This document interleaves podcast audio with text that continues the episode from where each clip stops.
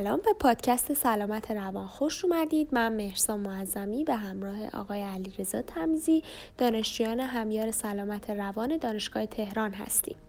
من هم سلام عرض می‌کنم خدمت شما شنوندگان عزیز. این پادکست با همکاری مرکز مشاوره دانشگاه تهران تهیه و منتشر میشه. و هدف ما هم از این پادکست ارتقای دانش همگانی نسبت به مسئله سلامت روانی شما دوستان عزیز می‌تونید پادکست ما رو از برنامه های Castbox، Apple Podcast و Google Podcast یا شبکه های رسانه مرتبط با مرکز مشاوره دانشگاه تهران دنبال کنید. در این قسمت می‌خوایم ببینیم سلامت اصلا چیه؟ طبق تعریف WHO یا سازمان بهداشت جهانی سلامت حالتی از بهبودی کامل فیزیکی، روانی، معنوی و اجتماعی نه صرفا نبودن بیماری یا ضعف. تعریف کاربردی دیگه ای که از سلامت می‌تونیم ارائه بکنیم اینه که سلامت پیش نتیجه و نشانگر یه جامعه متعادله و باید به عنوان ارزش جهانی و هدف مشترک اجتماعی سیاسی همه افراد شناخته بشه.